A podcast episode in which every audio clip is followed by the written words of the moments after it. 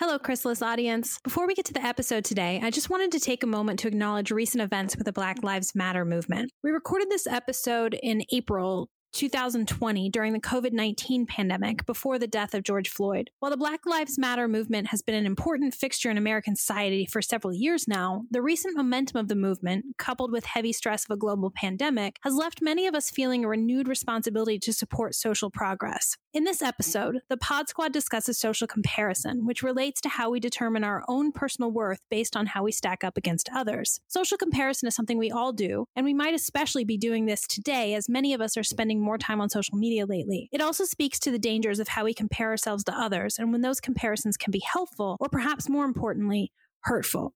Stay tuned for an episode on the social psychological concepts that contribute to racial disparities. But in the meantime, we hope you enjoy our discussion about social comparison. Thanks.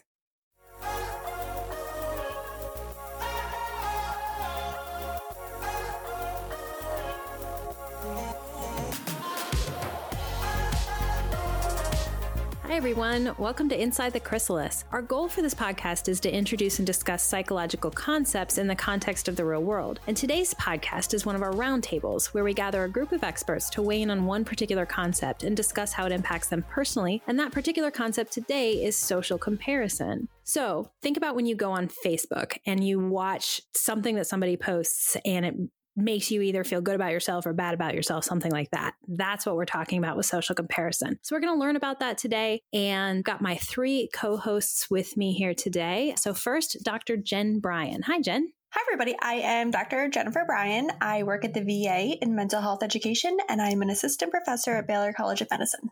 Welcome, Jen. And then we have Dr. Chelsea Young. Chelsea? Hi, everybody. I'm an assistant professor at Rowan University and an applied social psychologist. Awesome. Welcome, Chelsea. And then we have Dr. Angie Leroy. Hi, I'm Dr. Angie Leroy. I study the mind body connection, and I'm currently a researcher at Rice University. Welcome. And I'm Dr. Michelle Quist, and I am an assistant teaching professor at Penn State. So we are all here today to talk about social comparison. Chelsea, why don't you tell us all what social comparison is?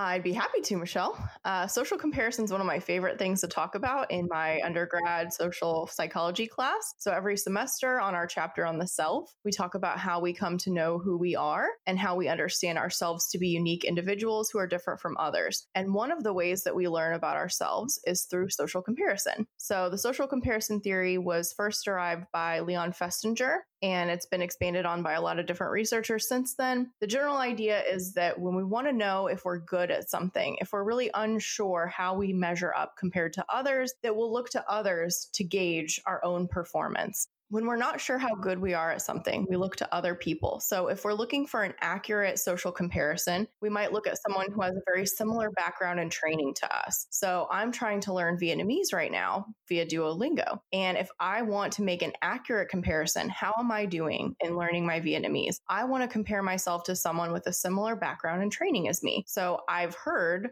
conversational Vietnamese through my partner and his family, but have no other experience minus the app. I would not want to compare myself necessarily if I wanted an accurate representation if I compared myself to my partner who grew up in Vietnam, right? That would be a different kind of comparison. And we'll get to that in a minute. So, accurate comparisons, we look to others with similar background and training to really get at how good we are at something, but we're not always motivated to be accurate.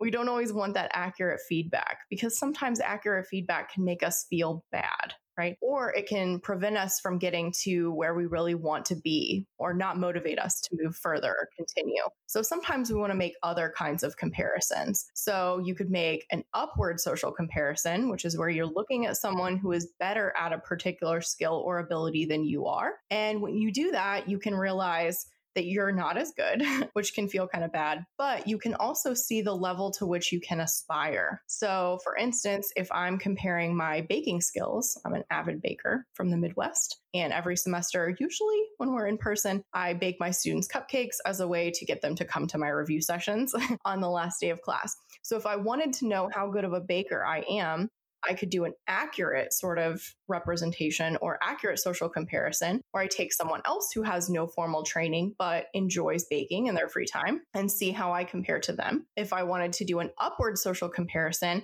I might look to people who have more experience, more training, and are better than me So, The Great British Bake Off is a show that I love.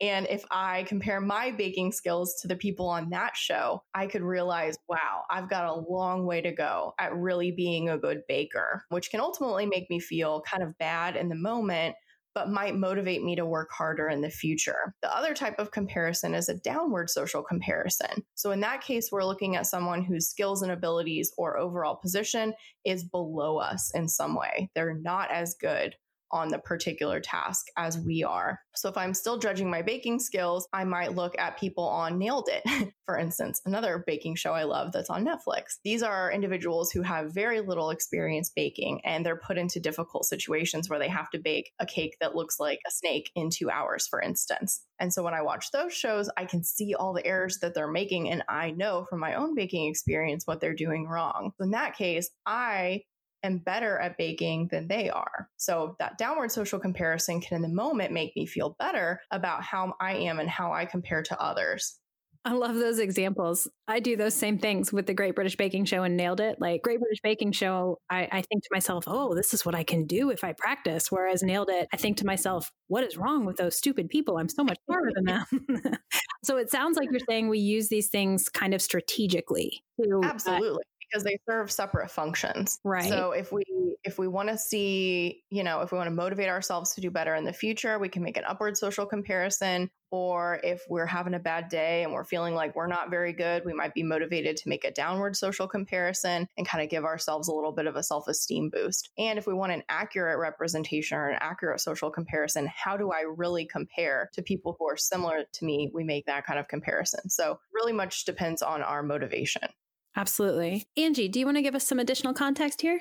Yeah, something I wanted to add to is that this process of comparing ourselves to others is something that we all do. So, in fact, it's actually adaptive and normal to some extent to do this. And that's greatly in part to the fact that social comparison is one way we can quantify our social standing in a group. And so, what I mean by that is, we're, t- as humans, we're, and as social creatures, we're always kind of checking out where we s- stand in comparison to others. Humans have this fundamental need to belong, just like like we need food and water. We also have this uh, need to belong and be a larger part of a group. And that's because throughout history, even if you think back to, you know, the time of like the cave people, you know, uh, humans lived, hunted, and gathered in groups. They did everything collectively. They ate, slept, congregated together, built communities. And that was to utilize each other as resources and support. And so over time, we actually evolve these social detection mechanisms is kind of the way that social psychologists think about these ways that we can detect how we are kind of standing up to others in our environment to make sure that we're doing enough to stay a part of the groups that are important to us. Uh, because in fact if you think back throughout like our evolutionary history you can imagine that in the times of cave people for example if you weren't part of a group you probably weren't going to live very long. So if you think about herds of humans compared to herds of animals, so to speak, that, you know, if a if some if one of the lions or tigers for example wasn't contributing to the welfare of the group or was putting the group at risk in some way they might be cast out from the group. And if they were cast out from the group they would no longer have the same resources of, of that the group did like food and things that they kind of did collectively. And so if we don't if we don't have these kind of social detection ne- mechanisms uh, working for us that can put us in a really risky social standing. And so, in some ways, it's adaptive for us to compare ourselves to others so that we can figure out where we stand. Are we doing better than other people so that we're kind of proving our worth, so to speak, or do we need to buck up a bit in some areas? And as you can imagine, though, there's different extremes of those, right? And there's probably like a healthy middle ground place to be in terms of how much we're comparing ourselves to others and to what extent it's actually healthy. Okay, so we have this mechanism that is adaptive in some ways. So let's talk then. What are the health and well being implications for social comparison? Well, on the positive health and well being, I was thinking about a Fitbit. So I love to have my challenges every week. And um, I strive to come in first place. That doesn't always happen, but on days that I might only have 3,000 steps, it's a lot easier to get up and go for a long walk when I log in and I see that my friends have a couple thousand more steps than me. So I want to be a part of that group and I get more steps in and engage in a more healthy behavior. To be clear, for us, for those of us that aren't technologically savvy, Jen, by Fitbit, you do mean those little wristbands that you wear on your wrist, right? That like detect yes. like when you're exercising yes. or you're breathing yes. and sleep and all of that. Is that right?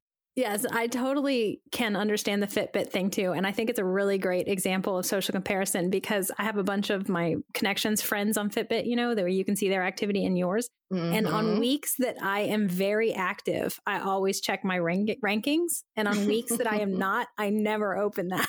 So that is social comparison at work right there. I want to make myself feel good about being active. So I open it up and say, hey, you know, I stepped more, did more steps than everybody else. But if I haven't, then it's nope, don't even look.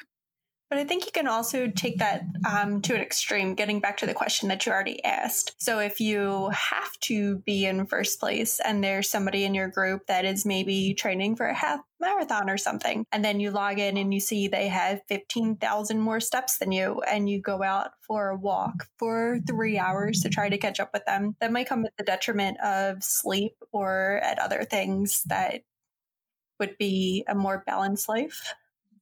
Yeah, Jen, I think that sometimes these comparisons to what extent like when can this go off the rails and in what ways can this you know make us like decrease our well-being? Particularly what we were describing with the fitbits and comparing yourselves to others and kind of feeling bad because by comparison you know by comparison to the person that's training for the half marathon the one mile that i walked today that i worked really hard to walk is it almost feels sort of invalidating to compare myself to someone who's you know running this half marathon right? That can be really soul sucking and so in addition to it kind of influencing us emotionally, I feel like spiritually that can be negative. I, I, think that goes along with something that occurred to me while Chelsea was talking about the basically the axes that we compare ourselves to someone else or the variable that we use to compare ourselves to someone else. Because I feel like we could go wrong in how we choose that. So, for example, just because you're mm-hmm. friends with someone on Fitbit does not mean you're at the same fitness level. And so, comparing yeah, yourself right. because you're friends is not going to be a beneficial comparison. You need to compare yourself to someone who's at the same fitness level, you know, because that's what is really going to predict how many steps you're able to take in a day. So, I feel like maybe that's where we might go wrong sometimes is comparing ourselves using the wrong axis. Yeah, and not making that accurate comparison, right? But choosing instead somebody who has a lot more time to spend in the gym or someone who has a lot more money or resources in some other way and we can't possibly match up to them or just someone who started their fitness journey earlier. You know, it's not mm-hmm. maybe you could get that that fit, you're just not there yet. And so comparing yourself to them at this point is demoralizing and demotivating, so then you just don't look at the rankings anymore. As opposed to if you compare yourself to someone who's similar to you, then that can be motivating in that you're trying to beat them, not in a negative way, but trying to to compare accurately and see where you are. You can also compare yourself currently to your past self. And that's another kind of comparison that we can make. So in that case, you might think, I may not be where I want to be, but I'm better than I was yesterday on my journey. And that can be motivating as well. Oh, definitely. On the fitness thing, I've got mm-hmm. a good example for that because I had taken up running and I'm terrible at it. I'm just not a good runner at all. But I had taken it up and I was I was determined I was going to do it. And I remember the first day that I got to the point where I could run for 10 minutes straight. And I was just like a year ago I couldn't run for like 90 seconds straight. And now I can run for 10 full minutes without taking a break. And that was oh. such a huge breakthrough for me personally. Um, but I wasn't comparing myself to anybody except previous me. So yeah I can definitely see comparing yourself to a past version of yourself think that's a really kind way to go about comparison. If, while you were talking, it also made me think of going to a yoga class. And I like to consider myself a yogi, but it is very much, I am at a beginner level. And going to classes, it can be a bit intimidating when you walk in and people are waiting for the class to start and they're in like a headstand or something. And I can remember thinking that, like, oh, I am never going to get to this level. And then just remembering, like, oh, I'm a beginner. Like, I can have fun with this. There's really no expectation for me. I can just do my best today. but I think that has to also do with growth mindset versus fixed mindset because there's another way you can look at that when you come in and see somebody in a headstand. You could also think that, oh, there's no way I'm ever going to get to that level. I just suck. And you could walk out and close the door on something that could be pretty cool if you put some effort into it. Jen, why don't you tell us what a growth versus fixed mindset means? So, a fixed mindset is kind of just like, this is my skill level. You either have it or you don't. It's kind of black and white. And then a growth mindset is you put forth effort into something and you're going to get better. So, it's kind of like a process. And the more effort you put into it, the better you can get. Okay. And what were you going to say, Chelsea? That's very much me with learning Vietnamese. so, it's so hard. And then I hear Tori speaking to his mother, and I'm like, oh, maybe I'll pick up some of the words. no. Um, and so I it's it's it's hard because I see progress in the app of I'm learning these words and I'm starting to understand plurals and possession and things like that, but I can't make it happen in real time. I'm not anywhere near there. And so I see the end goal of just being able to pick up some of the words or phrases that they're talking about or being able to say very basic things. And it can be very discouraging when you see that and you're like, oh man, that's awesome. And then your personal journey, you're just so much further away. Okay, well, this is really good discussion. I want to take just a quick break for a couple minutes. And then when I come back, I have a question about social media and social comparison. So, researchers, get that question in your head, and we'll come back in just a minute.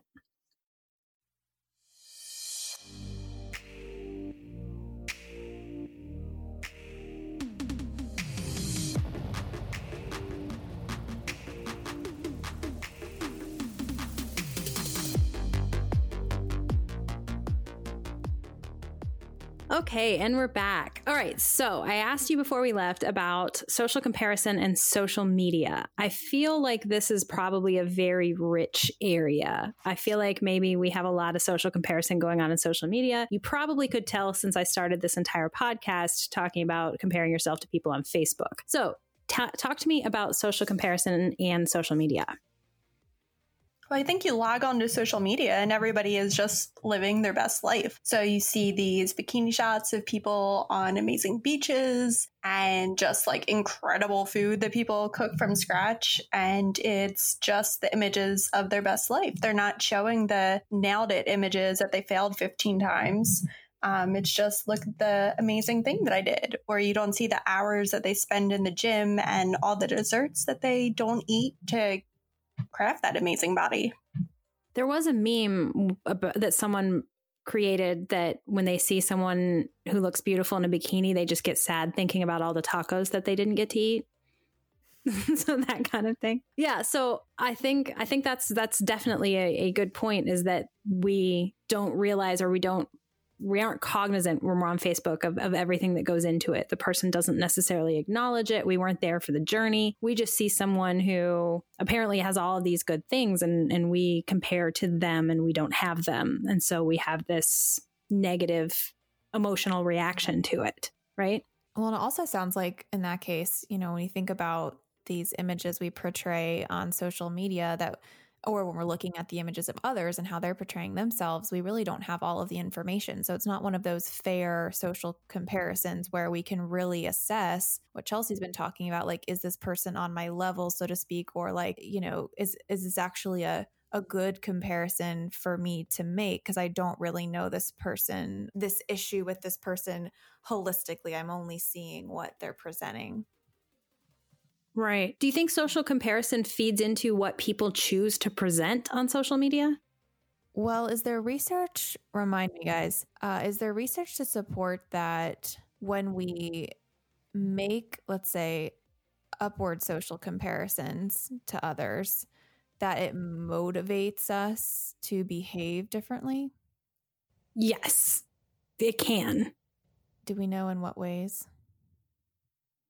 I mean, so, so, that's part of the theory is that it motivates you to try harder in that area. So, with my baking example, when I'm looking at Great British Bake Off, I'm thinking, wow, you know, if I baked more often or if I attempted some of the things that they're doing, maybe I could get that good. Or an example, when I look at people in my department who have tenure, that's something that I would really like to have as an academic. And I compare myself to them and say, okay, what are the steps I have to take to get there? So it's motivating in the sense of it's kind of showing you what you need to do to get where you want to go and making it seem maybe possible in that way. So while initially it might make us feel not so great that we're not there yet, it can show us all of the necessary steps that we have to take to get where we want to be, whether that's academic journey, fitness journey, baking journey, all of those.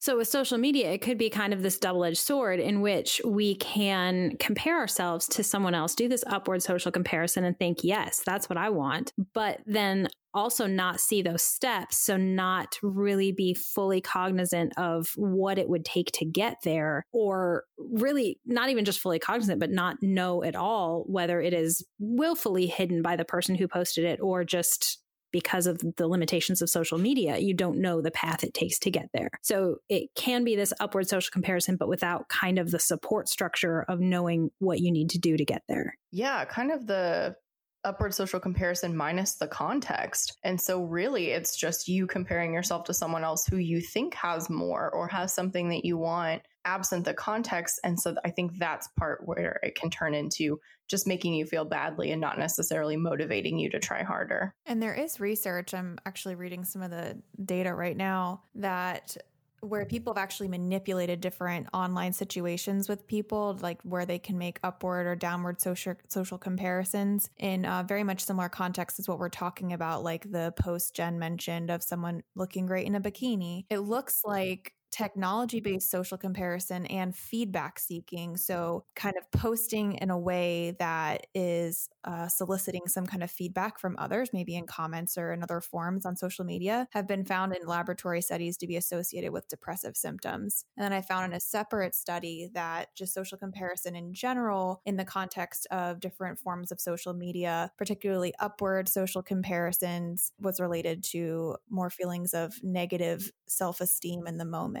There's definitely data that's been produced by some studies by social psychologists where they've actually manipulated variables about what we're talking about in laboratory, controlled laboratory settings, and found some interesting associations that would kind of go along with what you think would happen. Right. That, that makes sense. Yeah. And so then our terrible outcome negative outcome that we're seeing in this data then is depression, right? Depressive symptoms coming from upward social comparison on social media without that kind of context that we're talking about. I wonder also, just in thinking about it, when we look at social media, we I, have always heard this phrase, and I don't know who first said it. So apologies to that person. But I've always heard this phrase that we are comparing everyone else's highlight reel to our bloopers. That is the comparison that we're doing when we look at social media because we're just looking at the best points of everybody else's life and then we look at the worst points of ours. And I also think that we take the high points of everybody's life on social media and think we should have all of them, even though all of those high points come from different people, right? So you have one friend who is eating this amazing food, and then someone else who is looking good in a bikini, and then someone else is making a million dollars, and then someone else is spending all this time with their family, and then someone else is devoting all the time to their hobby.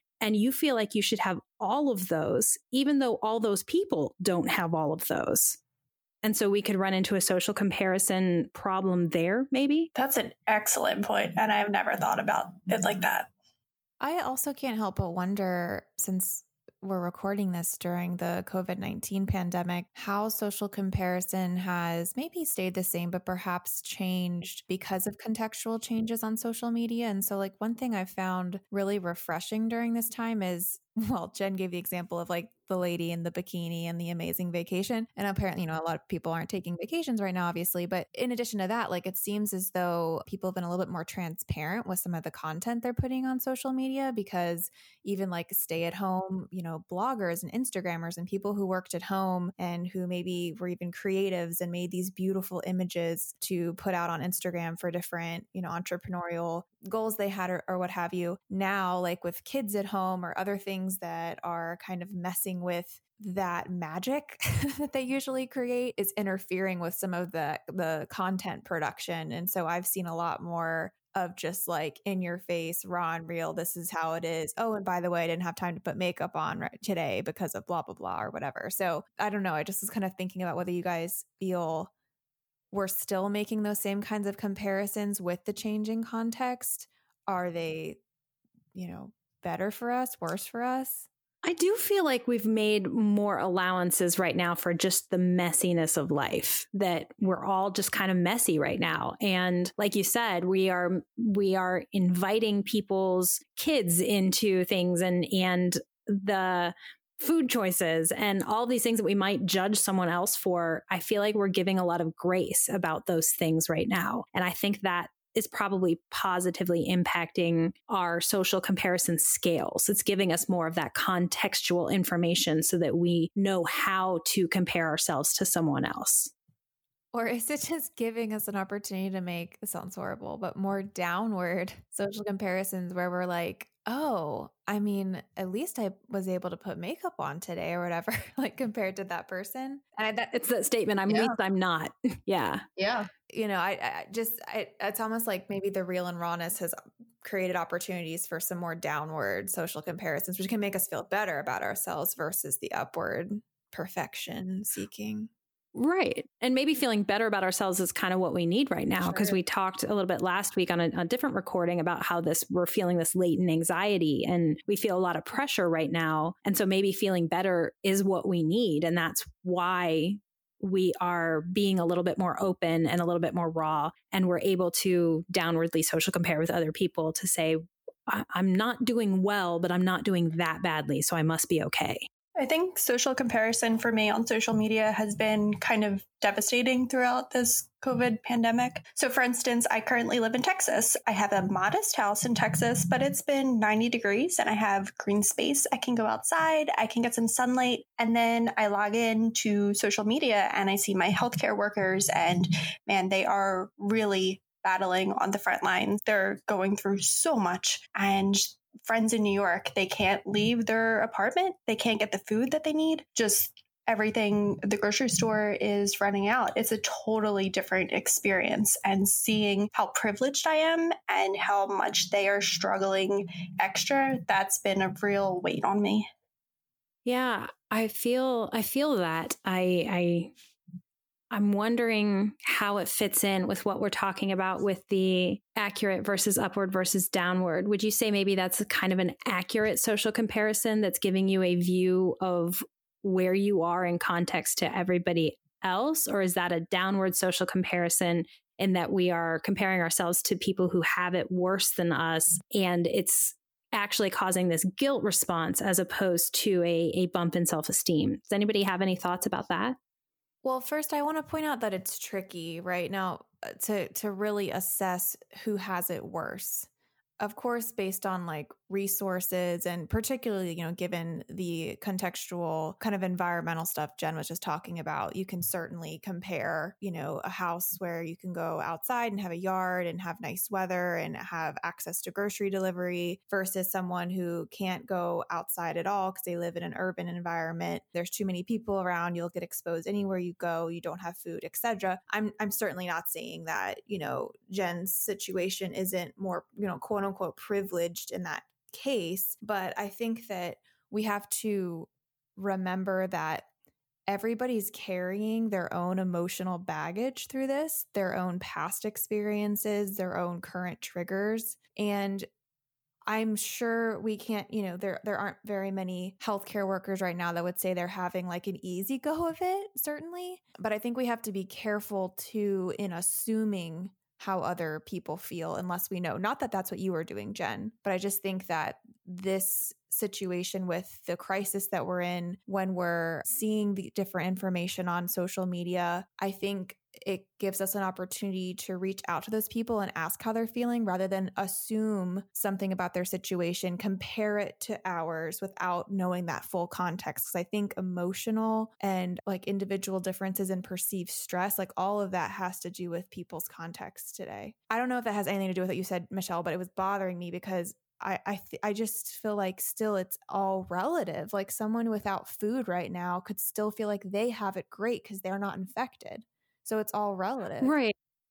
And I think that's an important point, and it, I think it comes back to kind of the crux of social comparison as a whole back to that question of standard of comparison what axis are we comparing ourselves to someone else on? Because the fact is that we are all this amalgamation of so many different variables that there really isn't anyone else that we can compare ourselves to that has exactly the same constellation than we do that we do. And we can try we can try to find someone the same age height weight general position in life you know we, we can try to find everything and match as many variables as we can, but we will never get someone that is a, a perfect representation of us in a different context. And so we are always going to have some level of error in our social comparison. So while it's, I feel like it's an a, adaptive tool, it's useful, it also is, it's not accurate, not totally. And so that comparison can then lead to very detrimental outcomes such as as depression or anxiety or even this the pain of empathy that you can't do anything about mm.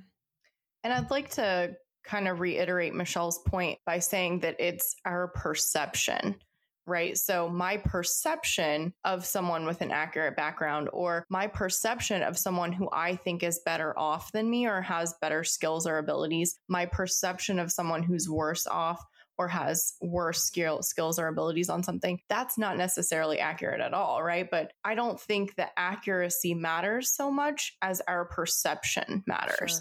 So it may not be super important to focus on somebody who's exactly the same, but rather someone who we think is the same and weighing ourselves that way. Right. I think you're absolutely right because it does come down to our perception because honestly, mm-hmm. we don't have an objective measure of how close they are to us. We only have our perception to to gauge from. So and I think that's maybe sometimes where we can go wrong is if our perception is skewed for some reason. If we feel like we should be different or we should be measuring on something else, or we have a bias or a filter through which we are perceiving people.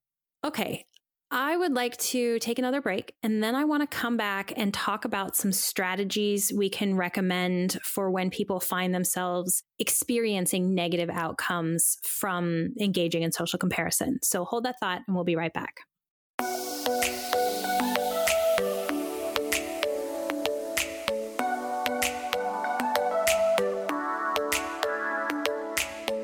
Okay, and we're back. Okay, so what are some of the strategies we can recommend for people who find themselves being harmed or experiencing negative outcomes from engaging in social comparison? I think being in line with your values, like knowing who you are and what you want to do. So if I want to have fun with yoga and feel great, but never be the person on the poster or I guess on the Instagram post with a great yoga pose, like that's okay. And I don't have to be perfect, but I can feel good.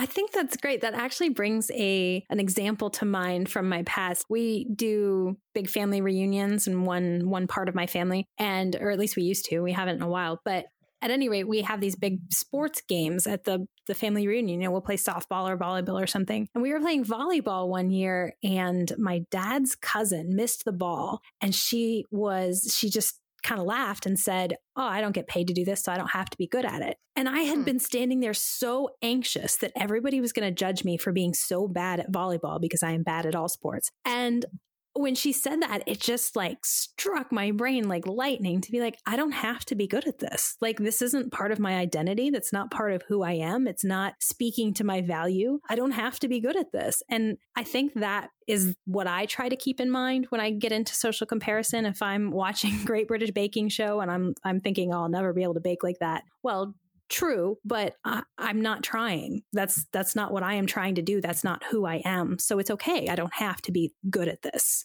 I love that michelle. And that's so funny that you brought that up because that's exactly what jen did for me when i went to my first ballet class in like 15 years a couple months ago. I was so nervous and i texted all you guys and she, jen said no one expects you to be good at it. And i was like oh okay, well, that changes everything. I was like, let me go on in there. it was really helpful. That's so freeing, yeah, though. So freeing of our own right. expectations. Yeah. I, I was also thinking um, in terms of some strategies. I think if we go back to think about what I was talking about in terms of like when and why, like when when this is adaptive and, and why we do it, and back to that fundamental need to belong that humans have, and how this is just social comparison is just one tool that is supposed to try it's it's trying to get us back to uh, in line with this need, meaning only use social comparison if it's making you feel more connected with others. If it's making you feel more like an outsider, less like you belong, and work generally worse about yourself, then you might need to make an adjustment. Because really, these types of ways that we assess our social standing with others are really supposed to be helping us keep in good graces with our groups, keep you know tight knit social connections with other people that mean something to us and add value to our mm-hmm. life. And if it's not functioning to serve us in a positive way like that, then we need to kind of get rid of it. I like that. It goes back to when we were talking about using these things strategically. We use them for a purpose to accomplish something. And if the tool is not accomplishing the purpose we set it out for, then don't use it, right? right? Then just step away. And I think Jen's right in that we use our values to guide that process to think, is this who I want to be? I don't feel comfortable with this comparison. I don't feel good about this. This is not helping me. So, is this really who I want to be? Maybe it's not. Maybe my values are somewhere else, and that's the direction I need to go. We're also more likely to make these comparisons when we don't have an objective marker at being good at something. Mm-hmm. So, if it's more ambiguous or uncertain, how do I know if I'm a good baker? Right? In other fields or areas that are important to us, we might have very objective markers of how good we are at something. So, feedback from our jobs, for instance, where we may not be engaging as much social comparison there because we have an objective marker of what being a good teacher is, or kind of one, right? Student evals are not necessarily totally objective, but they're at least a quantifiable, this is how good you are at teaching number. And we can see that that improves, hopefully, over time. But other things, it's hard to tell. How do I know if I'm a good friend? What's an objective measure of being a good friend? And I think that that's when we really start to get into these gray areas. And some of the questions we might be asking ourselves Am I successful? Right. And that's one of the traps that we could get sucked into on social media. If we're asking ourselves this open ended, Am I successful question without really knowing what success looks like or defining that for ourselves, we might look to all of those other profiles and see, oh, well, success looks like having a big family or going on vacations or having this dream body or all of these disparate things that different people have, like you were saying before, not necessarily all the same person. So having those um, objective versus more subjective standards for success or judging ourselves for comparisons. Right. And I feel like that still goes back to what Jen said first about the values, right? Of if you define what it is that who you are and what it is that you're here for, then those those pictures on social media won't impact you as much because you'll realize that they're not in line with your goals. I feel like also though when I'm thinking about my volleyball story, what really was bugging me was how I felt I was being reflected in the judgment of other people. So I'm comparing myself to everybody else because I don't want to be seen as the bad one, you know? So I think it it goes back to what Angie's talking about this need to belong. That we have this external perception as well of are these people looking at me and, and judging me badly? I'm comparing myself so that I can get a sense of how other people are judging me. Mm-hmm. Mm-hmm. And there's like lots of assumptions there too. You know, I love to talk about assumptions clearly that they are judging us, right? And that they're making those comparisons. And so it's almost like, again, that social detection me- mechanism trying to like keep up with what the rest of the people there in your volleyball group are thinking. Well, what are they thinking about me? Am I measuring up okay? Because it's like you said, your way of kind of mirroring that, understanding what you think they are thinking by comparing yourself to them. I feel like that must reflect back also to how centered and confident you feel in yourself. Makes sense because if that need to belong is already fulfilled it by this kind of steady, uh, more stable ego, so to speak, where you're not feeling like you have to constantly evaluate what's going on in your social surroundings. Are you belonging at any given time? Then you wouldn't engage in things like social comparison that would help you kind of navigate your social surroundings. Right. So I wonder how that differs based on the group that you're in. Because I imagine for some groups, you might feel more secure than others, maybe depending on how long you've been in that group, right? So your roles in the groups could change. You could think about your family roles versus maybe your friend roles or friend groups that you have. Also, history of rejection in that group. Has that group shown that to accept you for who you are um, in the past and or have you measured up to others in the past? Have you contributed to the group in the past in a meaningful way? And things like that. So it sounds like another strategy then is one that we actually talk about a lot on this podcast social support. Find your group of people that you feel like you belong, that those needs are satisfied, that you don't feel like you have to socially compare or worry about their perception, that you feel safe within that group. And then that is maybe protective against engaging in harmful social comparison in other groups because you have that place where you feel safe.